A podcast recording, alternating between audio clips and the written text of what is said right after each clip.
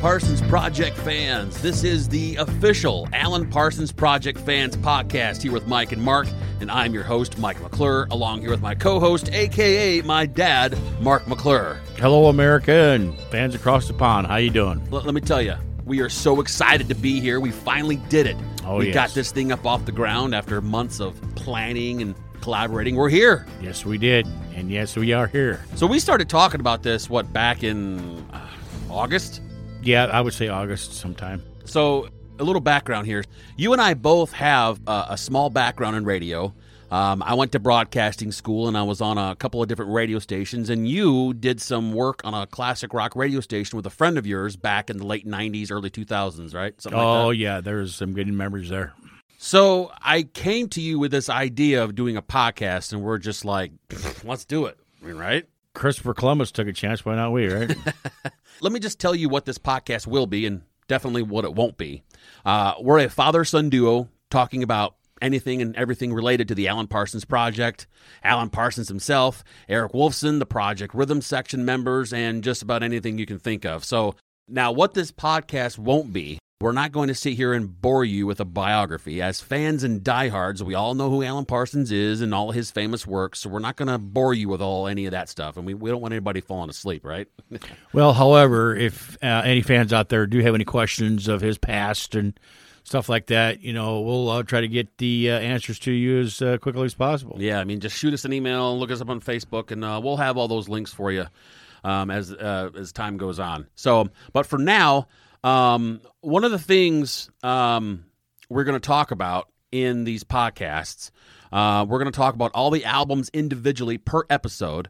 We're going to break them down one by one, episode by episode, and we're going to tell you our three favorite songs from the album and our favorite guitar solo. Now, when it comes to the guitar solo, okay, um, there will be at least a couple of albums where Mark and I agree on the best guitar solo, and but most of the time it will be our own personal favorites. So look forward to that. So who we are, you know, you guys are probably wondering who, who are these guys that are talking Alan Parsons? Well, uh, just kind of give you a perception of who we are. Uh, we are a couple of Midwestern guys. We are from the state of uh, Indiana. We're from northern Indiana, which is Midwestern United States, and we are roughly about 100 miles or 160 kilometers uh, east of uh, Chicago. Now, who we are, I would be classified as a millennial. I was born in the early 80s, raised as a, I was a, raised in the 90s, a, a 90s kid. And uh, Mark here, or dear old dad, uh, born in the early 1960s, so he would be classified as a boomer, baby boomer, or, or what have you. That kind of gives you a general idea of who we are. So we are going to talk about on how we became die-hard Alan Parsons Project fans. Okay, so with me being a diehard Alan Parsons Project fan, obviously starts with you. Why don't, I'll give you the floor first. So why don't you tell us your story on how you became such a diehard Alan Parsons Project fan? Um, you have the floor, sir. Well, it's quite a few years ago. A buddy of mine, uh, we're probably juniors in high school at this time, about March of 1980, somewhere around there. Uh, we were big Kansas fans. Uh, Kansas fans, uh, big Steve Walsh fan, loved his vocals. Robbie Steinhardt is his co-lead vocal, plays the fiddle for him, or in you know violin, whatever you want to call it. Uh, very talented band when they're on stage, uh, when they light it up, and they're really so we had a chance of seeing uh, Kansas in concert. It was, it was around my birthday time, so Scotty and I looked at each other. You know what? Let's take some time off at work, you know, and let's go go to the concert. So we stood in line at the ticket area there at the record store there at the mall, and uh, you're not going to believe what I tell you. What we paid for tickets? What'd you pay? Eight dollars to see Kansas, and the opening band was Loverboy. Oh, Loverboy was just starting back out as a band, and they're from Canada, of course. Well, anyway, we uh, purchased the tickets in a way in advance, and uh, on our way there, you know, we went to the concert, got it blown away. And our way back, it was probably about 10 o'clock at night. We are on our way home, and we decided to stop at a truck stop near uh, South Bend area. Uh, decided to eat there. Uh, we were waiting for the W, I think it was WOAOR, WRBR at the time. Uh, they had their classic rock blocks and the new albums coming out. They would play the three best tracks off of that. And all of a sudden, we're sitting there, you know, we sit in a parking lot, we're anticipating, you know, and all of a sudden we hear this. As soon as we turn it on, the song Games People Play comes on, and we didn't know what the song was at the time. And we looked at each other and man, my God, that sounds just like Kansas, dude. Yeah, he's with the violin and uh, that sounds like Steve Walsh. Why they didn't they play that song? And so we're all sitting there dumbfounded. And I think the next song was like Snake Eyes off the album Return a Friendly Card. And I believe it was I Don't Want to Go Home uh, was the next song. Uh, DJ comes up on there and he said that was the brand new album from the Alan Parsons Project. And we go, who the hell is the Alan Parsons Project? and they we just got immediately started, okay, this is flipping great. So then, being as a great radio station they were, they played other cuts from other uh, albums of Alan Parsons Project. And next thing they play like "Damn If I Do." I go, okay, we heard that one. I wouldn't want to be like you. Yeah, we heard that one too. Mm-hmm. And then there was like Doctor Tar and Professor Feather. Like, hobby, son of a gun. We heard all those songs before. Uh, WLS out of Chicago was a big time Alan Parsons. They played a lot of their stuff, uh, Alan Parsons stuff, and so, but a lot of times they would never announce who the artist was you know, at the time.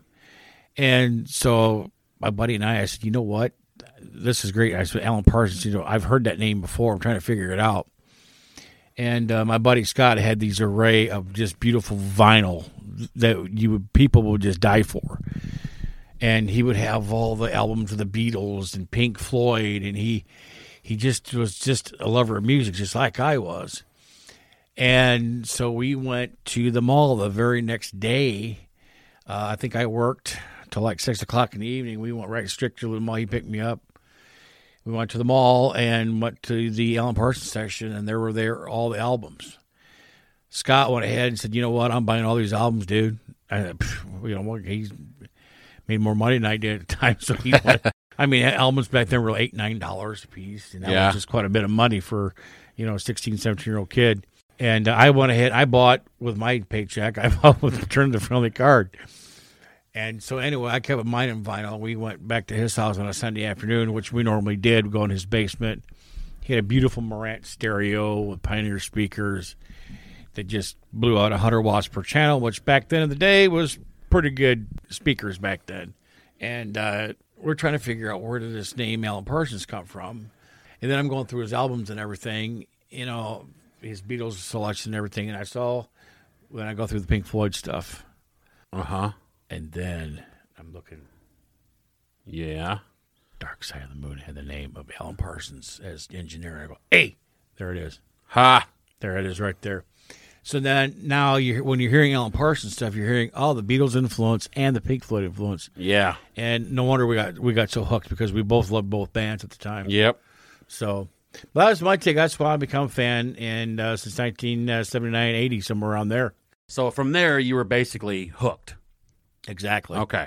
So, how I became such a diehard Alan Parsons Project fan is obviously um, comes from you. Uh, growing up in the 90s, uh, always hearing uh, Alan Parsons Project in the house, uh, in the car, uh, always hearing the tapes. Uh, always having the mixtapes in the car. You always telling me uh, who's singing this song and just hearing your passion in your voice. Anytime I hear Alan Parsons, it just reminds me of my childhood.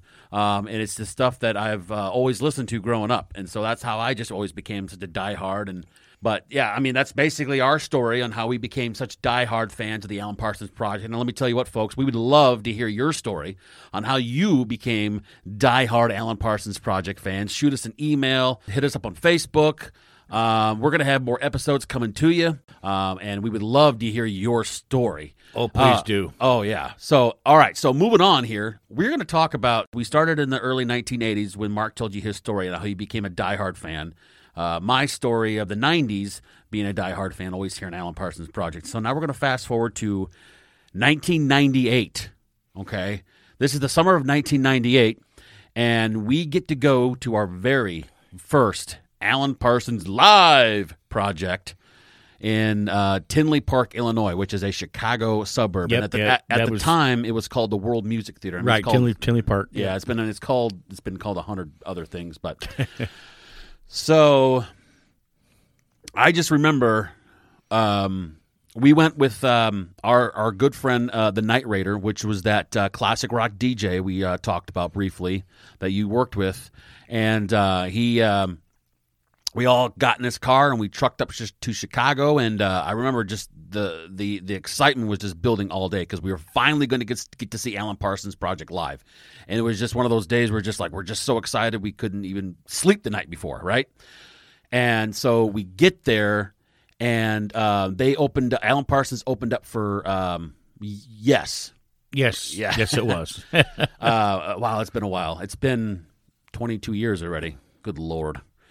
Uh, so we're sitting there. There was no stage lights or anything, and and, the, and to kind of give you an idea, if you've never been to the World Music Theater or the uh, concert venue in Tinley Park, Illinois, it's one of those outside venues where they just have a stage and they have a big, huge roof. It's an, it's an open air stage, and they have seating, and then they have like um, uh, lawn seating in the back. So we're only about 15 or 16 or something like that rows back from the stage, and we're sent and, and we're sitting dead center. And there's just you just see all the instruments on stage, and all of a sudden this this big tall guy walks across stage, and uh, and then he looks over at us. and, he he waves. like a farmhand or something. Like a Yeah, farm. uh, uh, Not a farmhand. Not a farmhand. Um, uh, you can tell we're from the Midwest. Talk about farming. A stagehand. There you go. what you Stagehand. That's exactly what I was And we're fumbling around here. Hey, Oh, it's our well. first day on the podcast, folks. Give us a break. Give us a break. Uh, so anyway, so this big tall guy uh, walks across stage and he looks like a, a roadie, and then he looks at us and waves, and we're like, whoa, whoa, whoa, Hey, wait, it's wait. The other guys start walking on stage Yep. and they start grabbing the instruments, and we're just like, oh, oh my god, we're we're we're finally here. And then you just hear uh, who was the drummer at the time? Was it Stuart Elliott? Stuart Elliott. They had Ian Bairnson. Uh, John Giblin, I believe, was a bass player, and then Neil Lockwood Was a uh, singer? was was singer? Yeah. So you hear Stuart Elliott, you hear him tap the hi hat. That. Doctor Tar, was like, Professor Feather. oh my Yeah, god, this is actually happening. This is real. And I remember it was just like, Just what you need to make you feel better. yeah, it was just nuts. So it was crazy. Um, so after Alan Parsons uh, left stage, Yes came up and they were really, really loud. We don't really need to get too much into that, but I just remember I was, I was, how old was I? Fifteen or sixteen at the time. well, uh, Alan Parsons was set up with a 5.1 sound, surround sound. Uh, the sound quality was a lot better. Uh, I remember reading in a Chicago newspaper that uh, the sound quality of Alan Parsons was clear better than Yes's concert. Yes, just kind of just their They were too music- loud. Yeah, they was kind of like it was kind of like throwing at you. Where the Alan Parsons music was all around you, which you know basically nice surround crystal, sound. Oh yeah, crystal clear sound. surround sound. Have you ever been to a concert where it's like it's so loud and it's so rumbly that you really can't tell what song they're playing? That's how Yes sounded like. They were just so like overbearingly loud, and so we're like, eh, I like Yes, but I don't like Yes today. So um, it was kind of like that. Well, you So- had your diehard fans; they Yeah. didn't care. So it's Right, right. So there's probably about seven thousand. we were there to see our boy Alan Parsons. Yep. And uh, once we saw him play, and then uh, like, well, we'll stick around for yes. So I like I like some other stuff, and then it was like, ooh, too loud for me. Uh, even for me as a kid at the time, you know, who had you know. But anyway, so I remember us leaving early. So fast forward to what is this? A couple years later, two thousand. Um, this was in uh, Grant Park, Chicago. Um, oh yeah, yeah, this was the uh, this was a free show. This was Road the, to uh, Abbey Road tour. walk down Abbey Road, road to Abbey. Yes. Road. I, don't, I don't something like Exactly. that. Exactly. So in this concert, they had Alan Parsons himself, and he had David Pack with him singing uh, the Alan Parsons songs. And then he had uh, what was it? Todd Rundgren, Ann Wilson, John Entwistle from the Who. Exactly. Ann Wilson was from Heart. Uh, Godfrey Townsend was part of the uh, band, and so, so was uh, Steve Murphy, Oh, okay. uh, who, who la- who ended up later being part of the like- Live Project okay. uh, band. So each member from the band, like Ann Wilson, came up and sang three songs from Heart. Todd Rundgren sang three of his songs, and then David Pack sang like a couple songs from Ambrosia, and then Alan Parsons uh, performed um, three songs from the uh, project. And then after that, they all got on stage together and performed uh, Beatles songs, right? But you you wanted something. To, you wanted to point out something that I completely forgot because um, I was a 16 year old kid. I heard my Alan Parsons songs and then I left and I wanted to go roam around. So what happened that day? Well, basically, when they took a break, they took about 20 minute break after they did all the cover stuff. Uh, they came back on in case, of course, played all Beatles stuff. And the one thing that uh, blew everybody's mind that they actually heard Alan Parsons sing for the very first time on stage. And you could hear Ann Wilson went on stage and said, uh, "So, Alan, you're going to be singing for us today." And everybody kind of like, ha ha ha, laughed. Alan won't sing. Well, Alan says, yes, I'm going to do, attempt to sing.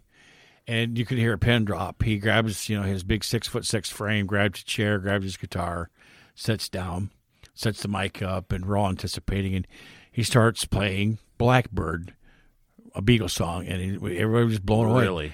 After the thunderous applause. Yeah, I uh, missed that one. Now here's another thing. Here's another thing that happened while you were gone. Of course, uh, Ann Wilson did a uh, a song of uh, Paul McCartney's was called "Maybe I'm Amazed." Now I'm going to tell you something. I'm going to tell you something. Hearing Ann Wilson sing "Maybe I'm Amazed" blew everybody away. Really? She killed it. Oh wow! She just did an absolutely great job on that song. And uh, so those are the highlights of that uh, concert. And um, was very was very very fortunate to see that. That was during the Taste of Chicago that year. Uh, good time, good spirits, good people, and everything. We had a heck of a time. We got to see a little bit of the guys members briefly. Uh, John Entwistle was there. He was very quiet dude. He didn't say much.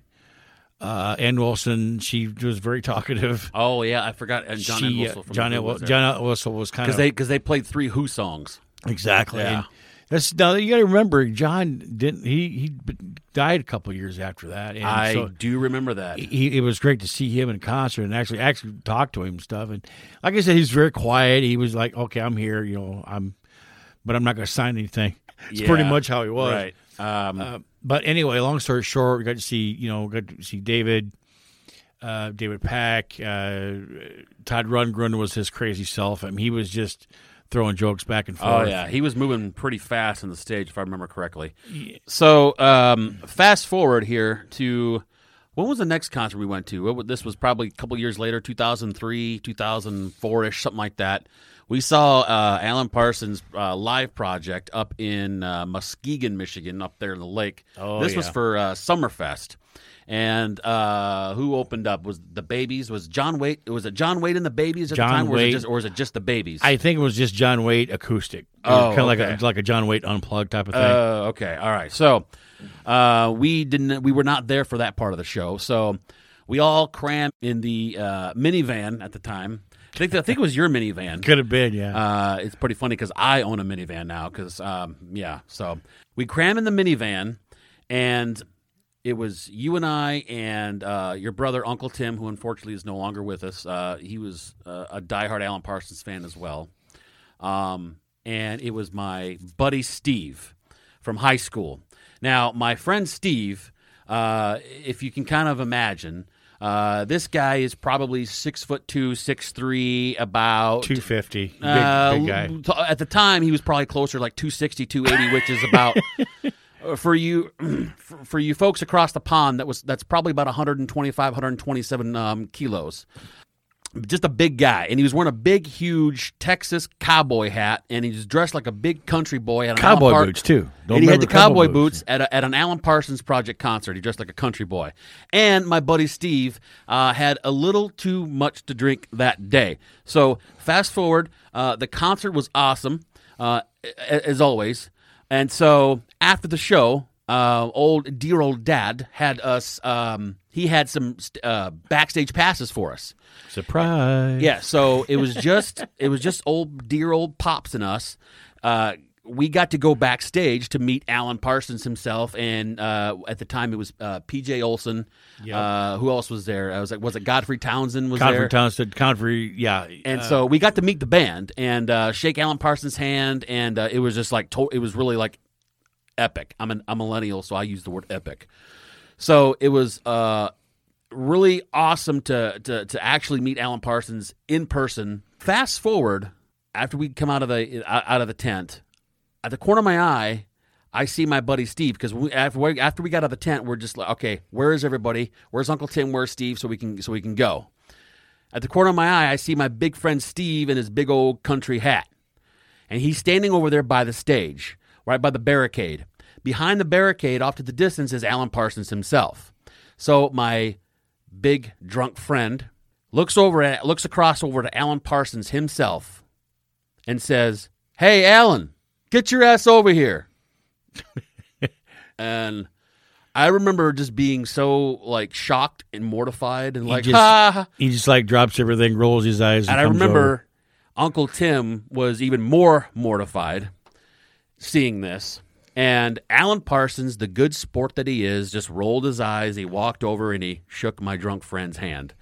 So that's my funny story about Alan Parsons. So you you were telling me this, and I, I actually forgot about this story. I remember you telling me this years ago, uh, but you reminded me of it.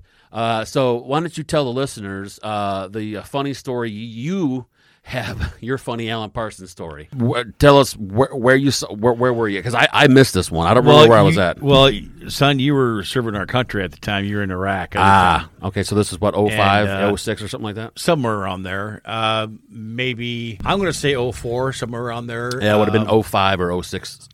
anyway. Probably I been just- 2005. Well, because you know, Dad passed away about a year after that. But um, long story short, Dad liked Alan Parsons too, and everything that. Uh, but uh, we had these uh, tickets. Uh, we did a small venue there in Chicago. It's near Chicago Heights. It was a, you know, I'm going to go off and say it was a crappy venue. I didn't like the venue. It was probably you could probably about you could probably fit really jam about 200 people in this small venue. Wow. And, you know, uh, sometimes those can be the best concerts. but, they're small uh, like that and intimate. the exciting thing about this concert was uh, they had it was a band called the Pride of Lions, and the Pride of Lions, this guy from uh, Survivor, his name was Jim Peterik, and he also did he was a songwriter for a 38 Special. If you heard like uh, Hold On Loosely, that's Jim Peterik's stuff, and so he's formed Survivor with um, I can't think of the guy's name, the lead singer. Well, anyway, he I'm drawing a blank too. uh, they formed a band called the Pride of Lions, and they were the opening band. Uh, they played uh, 38 Special stuff and Survivor stuff. It was pretty incredible. So Alan Parsons, and after that, Alan Parsons comes on and does this thing and rocks the house up. The whole it was like it was so tight in there you could hardly breathe. Uh, the concert went on. Uh, after the concert was over, we had passes go back there. I gave Dad a pass. We had a T-shirt, and Dad was all googly because we were standing right next to Alan Parsons and his wife Lisa. When we get in this jam-packed meeting area, and there's this lovely woman that came towards us, and uh, I was talking to Alan. How thank you know, thanks for you know, Mr. Parsons. Thank you was a great concert. Thank you so much. And Lisa was very, uh, she's very sweet. Uh, now you got to imagine, uh, you guys six foot six Alan Parsons and his wife is she's kind of you don't really see her until you look down, and she's and she's there. Anyway, this attractive lady comes up, wants to get this CD signed. At least we thought. And uh, she looks at Alan. She goes, "Alan, Yes, he looks at her, looks down at her like this, and he goes. She said, "Could you sign my boobs?" Ah, And the look Uh, on her no face, way. the look, yeah, the look on her face was priceless. and of course, Alan, being the gentleman he is, looked at his wife, and his your wife closed her eyes and nodded, "Yes, go ahead." he got the approval. Got the approval, and uh, and she now bear in mind it just the cleavage, just the cleavage part, and Alan Oh, put his man. he put his name right across the cleavage. I just thought that would be Oh wow. something that uh, I could share with Wow. all you, Alan Parsons Project. Alan, Alan probably does not remember that, but that was quite a while. ago. Uh, you never know. He might. But then again, this was probably that was 15 years ago. So, all right. So, Alan Parsons Project fans, uh, again, we just want to say thank you, thank you, thank you so much for joining us.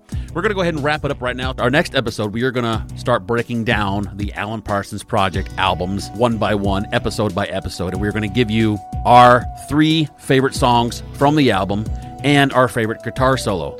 And like I said before, the favorite our favorite guitar solo there are a couple of albums that i know for sure that we agree that are our favorites okay so guys again thank you thank you, thank you for our friends across the pond. For those listening here in America, we thank you, thank you so much for tuning in. And ladies and gentlemen, please join us next time on the official Alan Parsons Project Fans podcast. For Mark McClure, I'm Mike McClure. Goodbye, everybody. Later.